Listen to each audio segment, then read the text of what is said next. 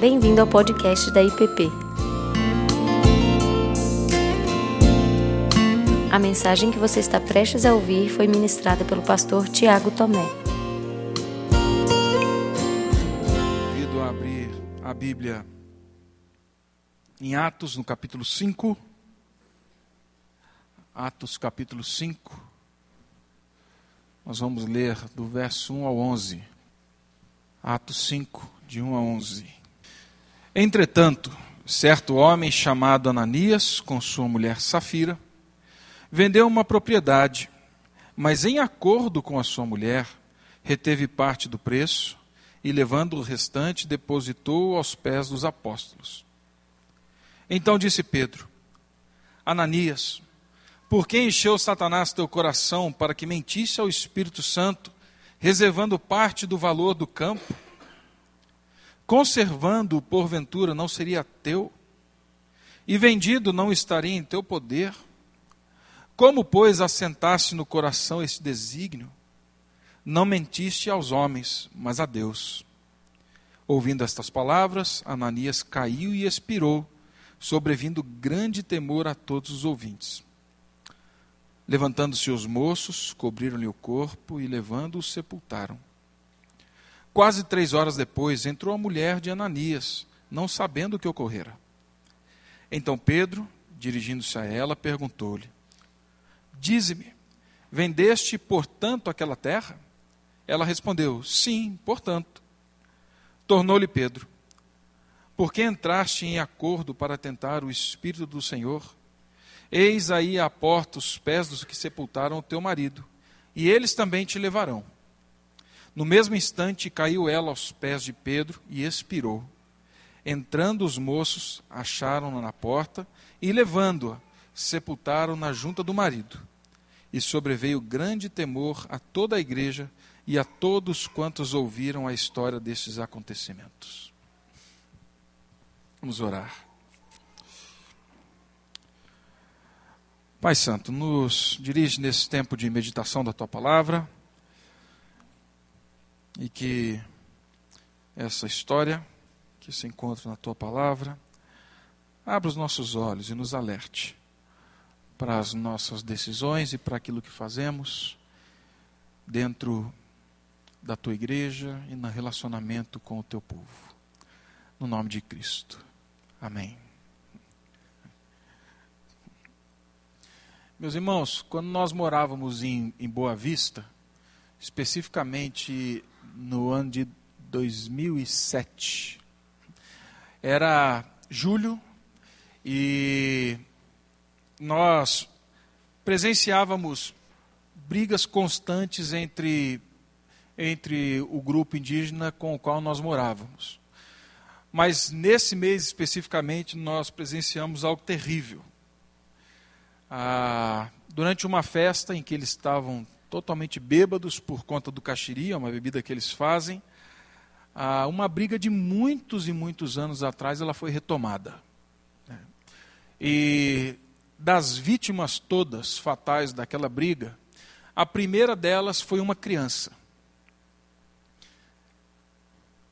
Enquanto um amigo nosso, o Daniel, ele levava a mãe embriagada, o irmão mais novo e aquela criança da aldeia onde eles estavam para o oposto, onde nós tínhamos o pronto-socorro, e dali também ah, era onde Asas do Socorro chegava. Ah, durante a viagem toda, a mãe embriagada, ela segurava a mão do menino e apontava para um dos cortes de faca que tinha na mão do menino, mas ela não tinha noção nenhuma de que aquilo que foi fatal no filho dela era um enorme corte nas costas, que perfurou o pulmão e tudo mais. Mas ela, pela embriaguez, ela não conseguiu perceber que, na verdade, o foco daquilo que estava levando a vida do filho dela embora era aquela ferida nas costas, não era aquele pequeno corte nas mãos. E aí, enquanto eu estava pensando, falei assim, gente, eu introduzo essa história ou não, porque ela é dramática, né? Ela é aquele negócio pesado, né? Meus irmãos, mas o texto que nós lemos aqui, eu acredito que ele é tão dramático e tão verídico como esse fato que nós presenciamos é, em Boa Vista em 2007. E eu creio também que, diante de todo o cenário que nós observamos aqui, de todos os acontecimentos de Cristo, de tudo aquilo que nós já conversamos ao longo dessa série, levar em conta o que Ananias e Safira fizeram, sem perceber todo o contexto, é como apontar para o corte na mão e deixar de lado realmente aquilo que importa e que pode levar a vida da igreja embora.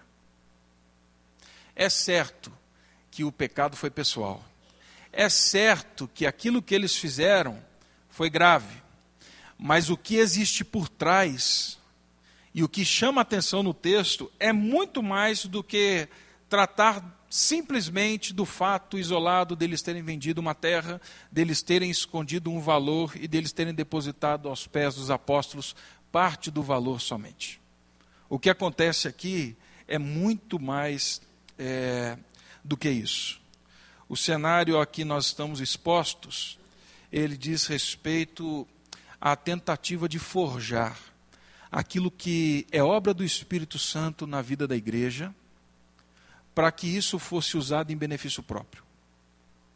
O que Ananias e Safira eles fazem nesse contexto é, na verdade, uma tentativa de contaminar a unidade, contaminar o amor e de contaminar a santidade, que é obra exclusiva do Espírito Santo na vida da igreja, e ainda assim tentar tirar proveito de toda essa circunstância para ter alguma proeminência, para ter algum protagonismo dentro do corpo de Cristo. E aí é importante nós nos situarmos ou situarmos Anani e Safira nesse grande cenário. Quando nós lemos tanto Atos quanto Lucas, nós vemos que a, o médico Lucas ele está decidido a mostrar para o Teófilo todos os fatos que aconteceram desde o nascimento, a vida, a morte, a ressurreição e a vinda do Espírito Santo, e como isso tudo estava construindo a igreja e como o evangelho estava sendo proclamado. São os, os dois pilares que nós falamos há dois domingos atrás: unidade, comunhão e proclamação.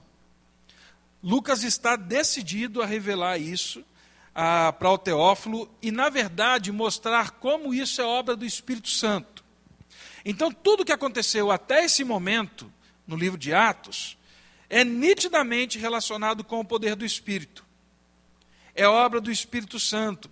Eles perseveravam na proclamação, eles perseveravam ah, no partir do pão, nas orações, eles perseveravam. E enquanto eles viviam nessa realidade, o Senhor ia acrescentando dia a dia os que iam sendo salvos. Então é nesse poder que a igreja caminha que a igreja é construída.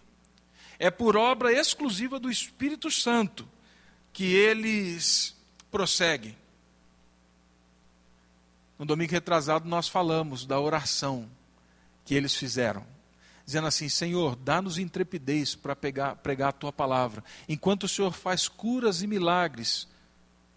E o Espírito Santo de novo vem sobre eles, e o Espírito Santo os capacita e nessa dinâmica, então, do poder do Espírito, Jesus Cristo vai sendo revelado, a verdade de Deus vai sendo manifesta e pessoas vão se convertendo a Cristo.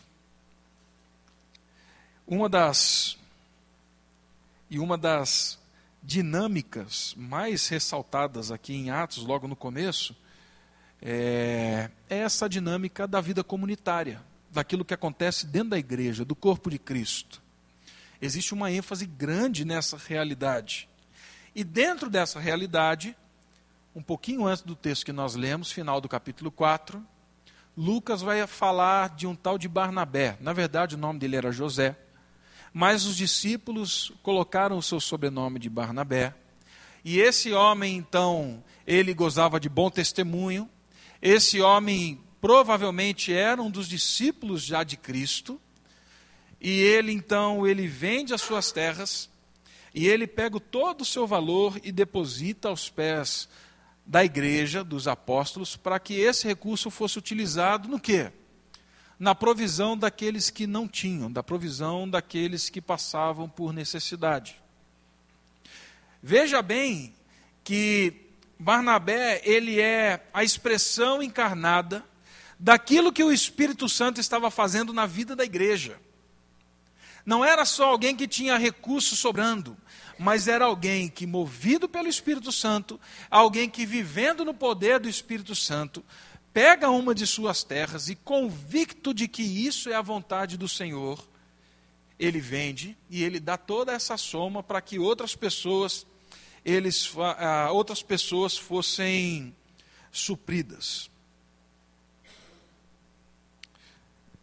E numa intencionalidade deliberada, Lucas decide logo depois colocar no seu relato para o Teófilo a história do Ananias e de Safira.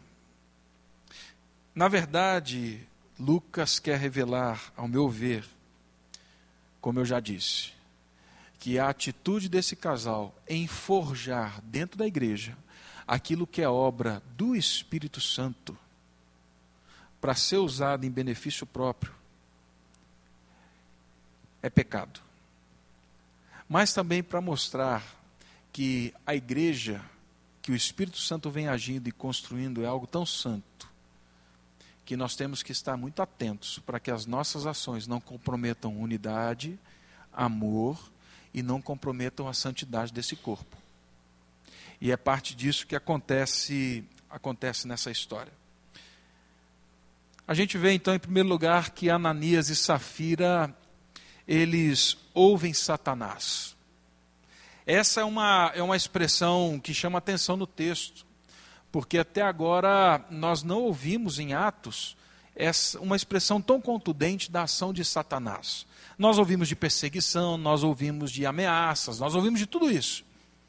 Mas até agora nada com uma descrição tão forte. É pela primeira vez desde a descrição de Judas, nesses dois volumes de Lucas, que a comunidade dos cristãos lá em Jerusalém, eles estão passando por um conflito sério. E um conflito que pode colocar em risco a unidade, o relacionamento deles e o relacionamento deles com o Espírito Santo. Eu creio que você se lembra daquilo que é dito em Lucas em Atos 2 e Atos 4 sobre perseveravam, viviam juntos, cada um não considerava propriamente o que era seu, mas considerava o que era dos outros, assim viviam, compartilhavam a vida. Ou seja, unidade, amor sacrificial, santidade nas expressões marcantes na vida da igreja, santidade na entrega. E mesmo vivendo toda essa realidade, e mesmo estando inseridos em toda essa experiência assustadora, mesmo estando envolvidos em toda essa experiência que muitos de nós gostaríamos de ter vivido, Ananias e Safira, eles ouvem Satanás, de forma que o coração deles se enche dos desígnios de Satanás. E isso é assustador, meu irmão, porque nós estamos falando do momento exato onde todas as coisas estão acontecendo. Jesus havia subido aos céus e estava fresquinho. Nós estamos falando dos apóstolos, dos discípulos ainda vivos. Para mim, aqui já surgem dois alertas. O primeiro deles é que, mesmo vivendo dentro de uma comunidade de fé, mesmo vivendo numa comunidade que persegue unidade, amor, que persegue santidade, que entende que esses são pilares daquilo que o Espírito Santo está fazendo e que querem ser moldados por essa realidade, mesmo assim, corremos o risco de sermos vítimas dessa influência de Satanás. Crentes que vivem experiências com Deus ou que vêm, ou que estão no meio, mas que em algum momento se deixam levar pela voz de Satanás. Jesus já havia dito para Pedro que Satanás havia pedido para peneirá-los. E Jesus fala assim, para Pedro especificamente lá atrás: Pedro, eu vou deixar você passar na peneira de Satanás, mas eu vou deixar para que você não fale e para que lá na frente você fortaleça a igreja, porque você é pedra angular. Você é pedra onde essas coisas vão ser construídas.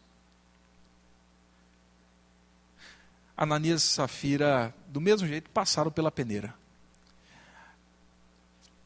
Mas eles ficaram. Eles ouvem, eles têm o coração aberto para as propostas de Satanás. Meus irmãos, nós não podemos baixar a guarda. Alguns de nós fogem falando assim: não, isso é espiritualizar demais a vida cristã, não é tão assim. É assim sim. Existe um poder satânico, existe um poder maligno que atua dentro do povo de Deus e que busca atuar dentro do povo de Deus. E na medida em que nós nos mostramos frágeis, enfraquecidos ou distantes da voz do pastor, nós nos tornamos comida de lobo, porque ovelha que anda longe da voz do pastor se torna comida de lobo. É isso que está acontecendo aqui. Se você olhar comigo lá na epístola de 1 Pedro, no capítulo 5, você vai ver Pedro falando dessa realidade, até chegar a um ponto que ele vai dizer assim no verso 8 do capítulo 5: Satanás, ele anda em derredor procurando a quem devorar. Ele está rugindo, ele está espreitando você como um leão. Você já assistiu aquele, esses programas do National Geographic ou a Animal Planet, né? A Laura gosta tal. É, normalmente à noite passa o, os grandes felinos. Né? Você já viu como um leão desse ele ataca?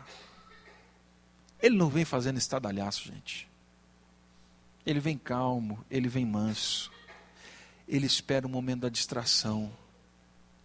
Ele espera o momento da fragilidade. E aí, nesse momento, é que ele dá o bote. A Bíblia não fala como Ananias e Safira eles baixaram a guarda. Mas o fato é que em algum momento eles deixaram de ouvir a voz. Eles baixaram a guarda. E eles foram inflamados por Satanás, a ponto de Pedro perguntar: como os desígnios de Satanás assentaram no seu coração? Eu creio que nós podemos fazer essa pergunta também para nós mesmos.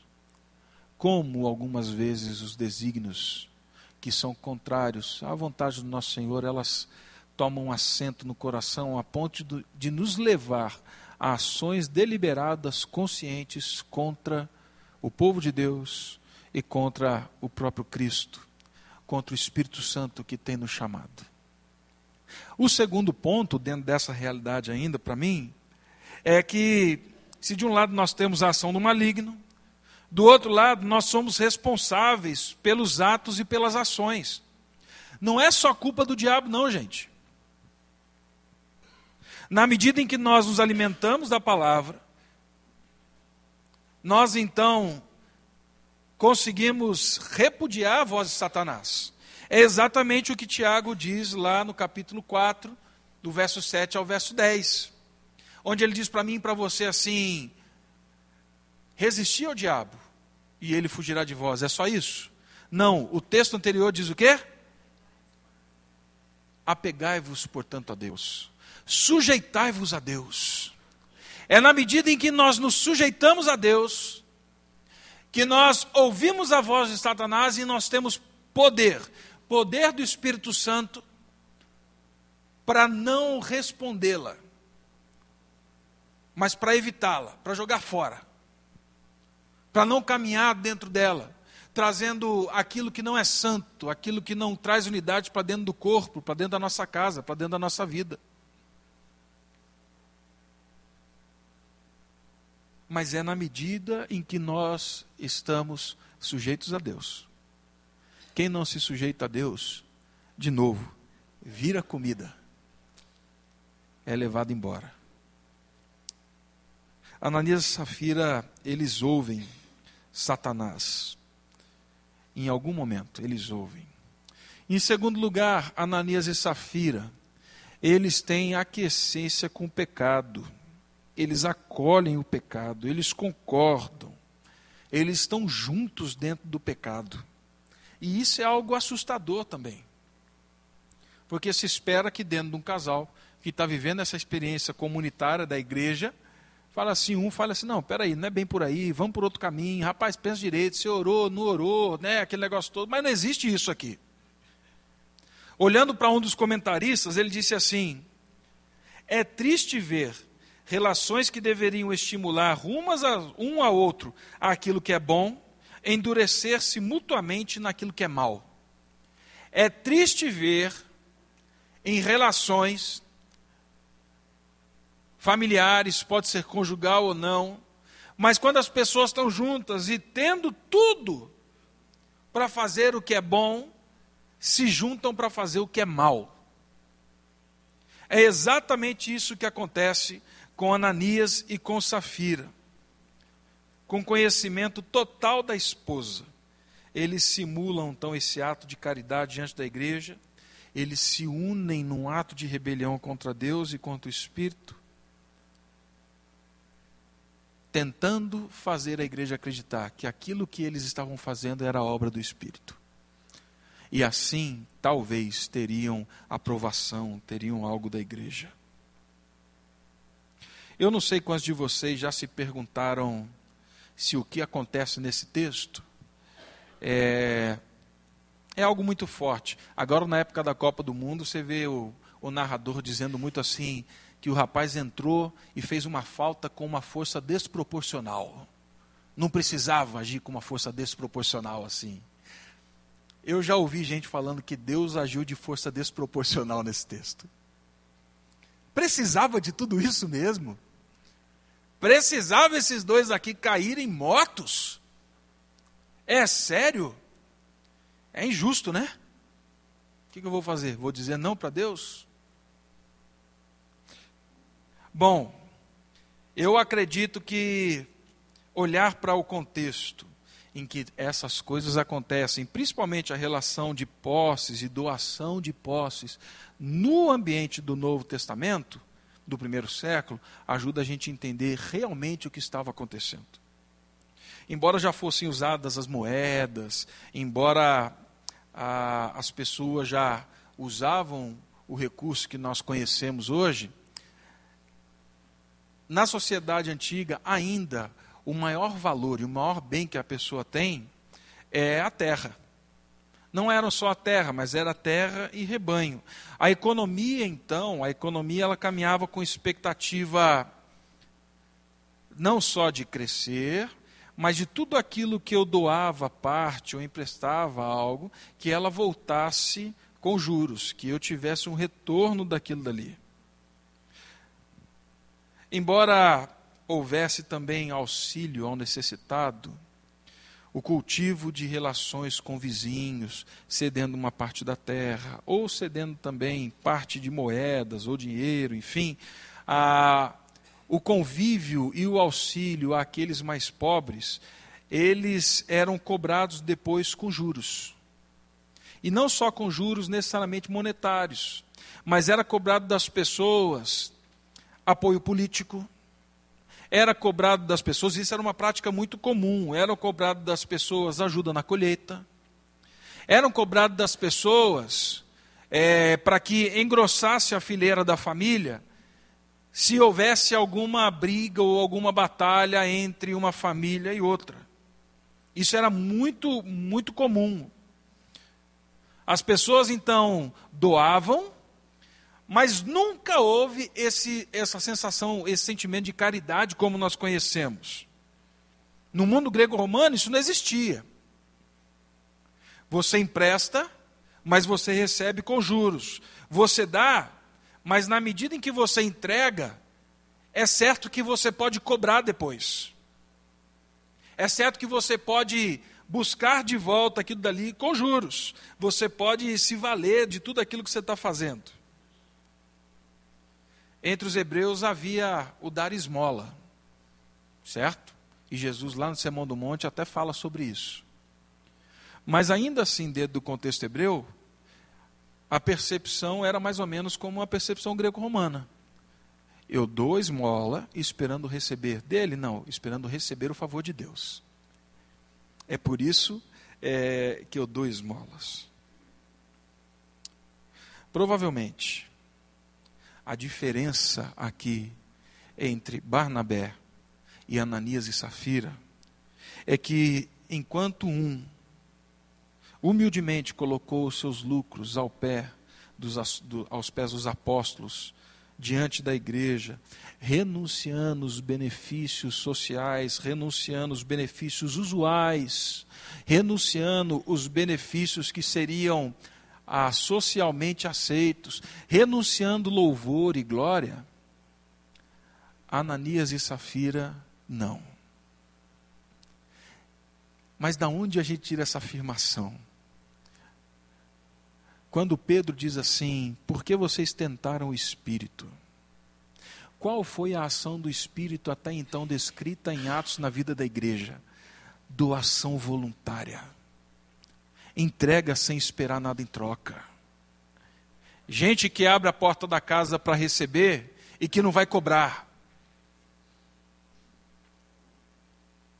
O que acontece aqui então é que os dois eles testam o Espírito Santo, que é o único que pode gerar comunhão, que pode gerar entrega, que pode gerar serviço, que pode gerar gratidão, pensando que assim receberiam algum favor, receberiam alguma visibilidade dentro da vida da igreja. Eles desconsideram a presença de Deus nas coisas simples que acontecem na vida comunitária, achando que o que eles têm valor, recurso. Vamos expandir um pouquinho mais a formação acadêmica, o emprego, o status que tem em Brasília, que isso pode dar para eles algum poder dentro da igreja do nosso Senhor Jesus. E Cristo não divide aquilo que é obra do Espírito Santo com dinheiro, com terreno, ou com formação acadêmica ou com diploma. Ele jamais fez isso, e é isso que ele está deixando claro aqui. Eles não precisavam ter vendido o terreno.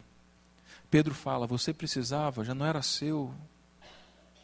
Porque você tentou, trazendo aqui, tentando simular essa caridade, tentando simular aquilo que o Espírito Santo está fazendo, enquanto na verdade você reteve lá mostrando que você tem medo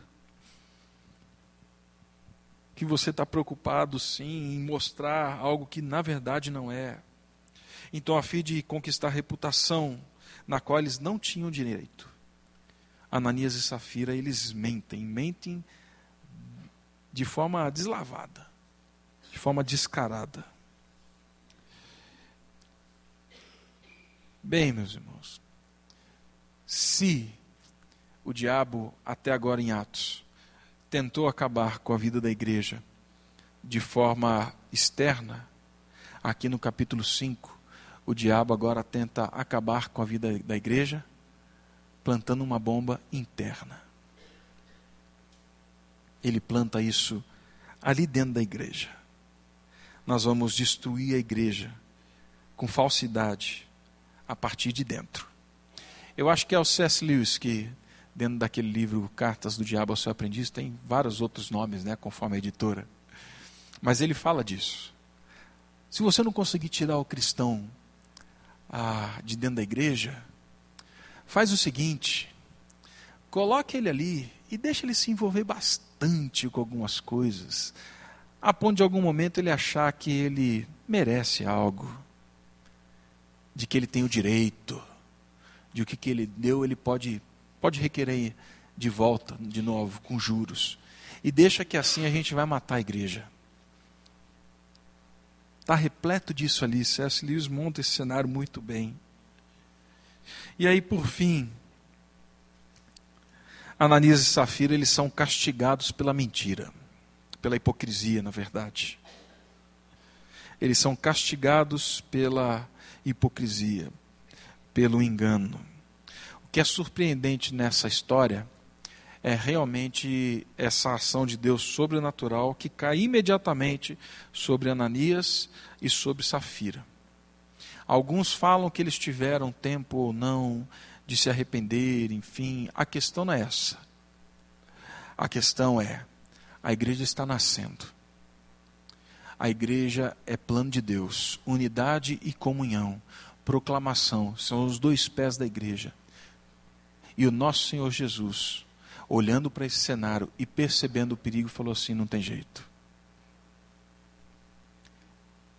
É bom que a igreja, ao longo da história, saiba que existem coisas que eu não tolero. Toda forma de hipocrisia, dentro do contexto comunitário, da vida comunitária cristã, ela é uma afronta direta a Deus. Pedro fala: vocês não tentaram enganar a mim, vocês não tentaram enganar os irmãos, vocês tentaram enganar a Deus. Mas vocês não conseguem enganar a Deus.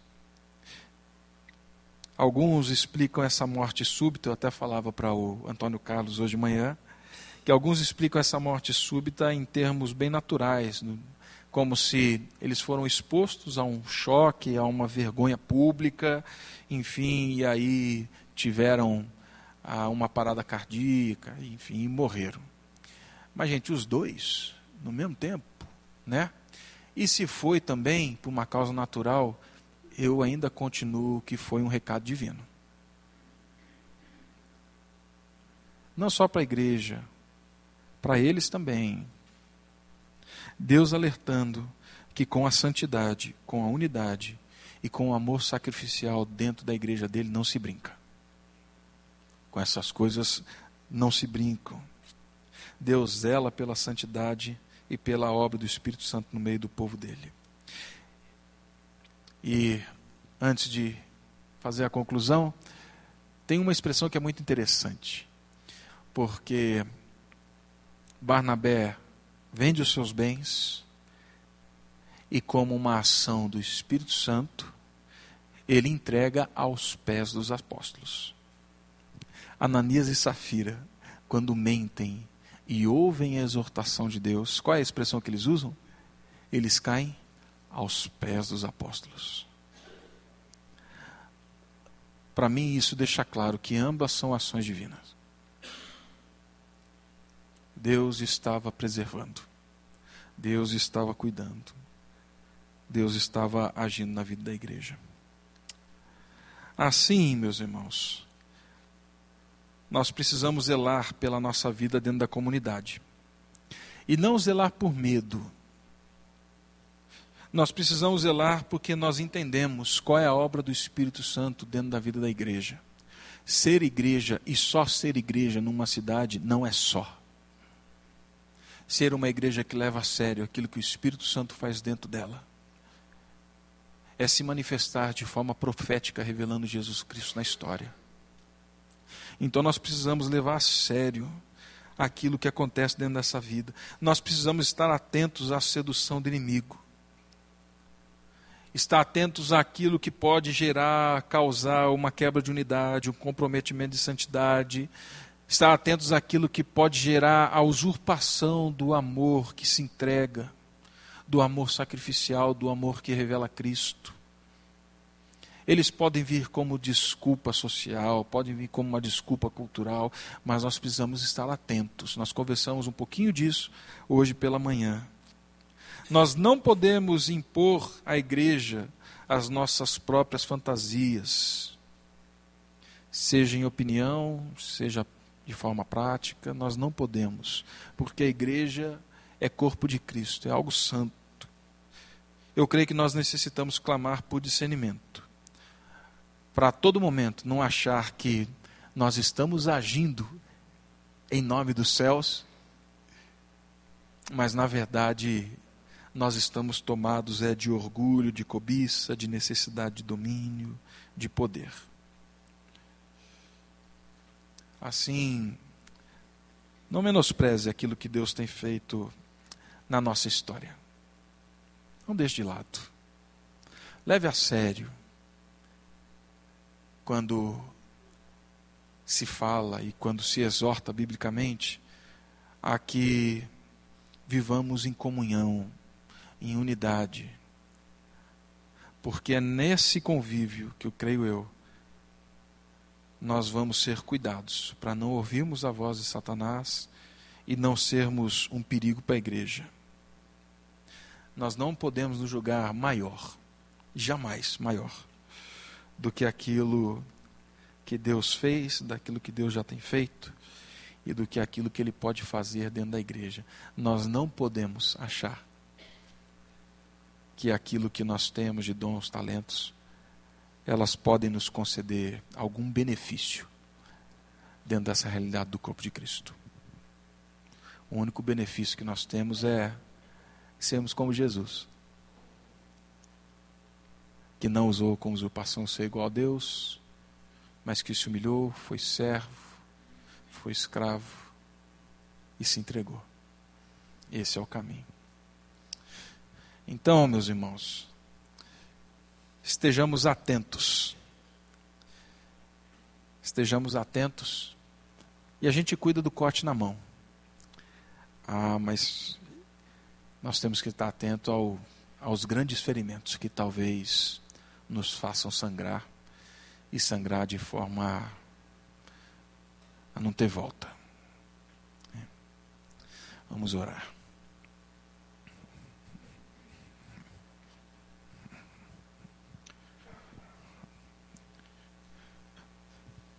Pai Santo, nós estamos caminhando, olhando para o livro de Atos. Aqui nós já ouvimos sobre a gloriosa vinda do teu filho Jesus, que um dia virá nos buscar. Aqui nós já ouvimos e fomos guiados pela santa e bendita palavra de que o poder do Espírito Santo habita em nós. Nós já fomos guiados também pela reflexão de que o teu Espírito Santo age em nós para que possamos perseverar, cair, levantar e perseverar na comunhão do pão, na palavra, no dividir da vida. Aqui nós ouvimos também que o Senhor nos comissiona para essa grande missão de falar da salvação, de falar do arrependimento, da reconciliação com teu filho Jesus, e hoje, Pai, a tua santa palavra nos conduz para essa reflexão. Algo que não é tão popular, mas que o Senhor deixou registrado para que possamos, com olhos e ouvidos atentos, tomar cuidado. para que não ouçamos a voz de Satanás e que as nossas ações não comprometam a unidade, a santidade, o amor, que é obra do Teu Espírito Santo dentro da vida da igreja. Dê-nos, Pai, o poder do Espírito Santo para resistir ao diabo, resistir às tentações da nossa carne, resistir as projeções que fazemos.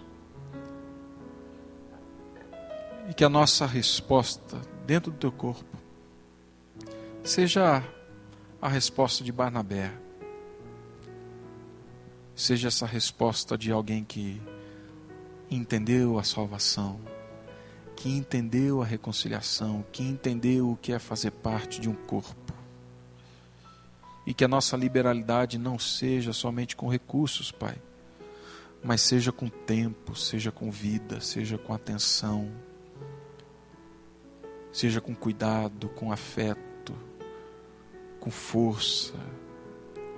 E que isso vá de forma que não haja nossa expectativa de pegarmos depois com juros. Que isso seja entregue ao outro e ao Senhor com uma forma mais simples, porém mais poderosa e sincera de culto a Ti. Assim, Pai Santo, guia-nos, guia a IPP, guia a nossa igreja. No nome de Cristo. Amém. Você acabou de ouvir o podcast da IPP. Para saber mais, acesse nossa página em www.ippdf.com.br.